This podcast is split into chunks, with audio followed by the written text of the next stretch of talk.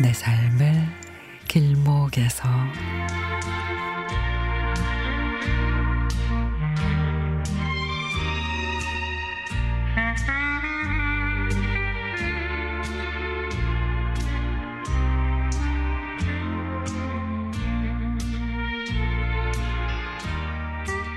아침 출근길 지하철에서 졸고 있는데 전화가 왔습니다. 어머니, 현수 담임입니다.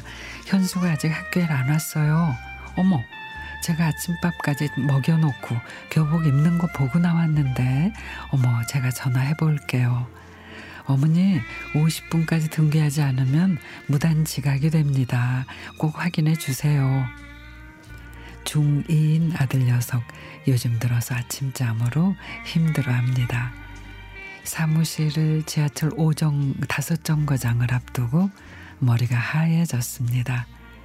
어제 운동하다 다리를 삐끗해 학교 끝나면 병원을 가봐야지 하던 아들 말이 생각나서 담임 선생님께 병원 방문으로 지각 사유서를 제출하기로 양해를 구했습니다.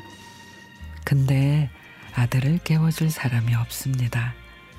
내가 다시 집으로 돌아갈 수 있는 최단의 시간도 1시간이 걸릴 텐데, 일가 친척 집 근처에 아무도 없고, 문득 최근에 탁구장에서 만난 동네 언니가 생각났습니다. 지푸라기라도 짚는 심정으로 전화를 걸었습니다. 언니는 내 상황을 듣더니 걱정 말거라. 너는 얼른 사무실 들어가라. 내가 다 알아서 할게. 언니가 우리 집 비번을 누르고 들어가니 아들은 현관문 소리에 벌떡 일어났다고 합니다. 언니는 부랴부랴 정형외과를 검색해 아들을 병원으로 데리고 갔고, 월요일은 어느 병원이든 대기 인원이 많은 요일이라 대기자가 적은 곳을 골라 가느라 이동하는 동안에 병원 여러 곳에 전화를 해 접수 상태도 확인한 모양입니다. 나는 1시간이 훌쩍 지나서 병원에 도착을 했고, 아따, 그냥 사무실 가라니까 왜 왔노? 언니는 학교 앞까지 우리 아이를 데려다주면서 늦었다가 기죽지 말그레이, 괜찮다, 어깨 쫙 펴고 들어가레이. 나는 아들을 보자마자 왜 잠들었냐고 구박만 했는데, 아이들을 다 키워낸 언니는 괜찮다 하십니다. 언니, 제가 브런치라도 대접할게요. 아침 안 드셨죠? 아, 내가 양말을 안 신고 나왔네. 집에 가서 양말 좀 신고 나와도 되지?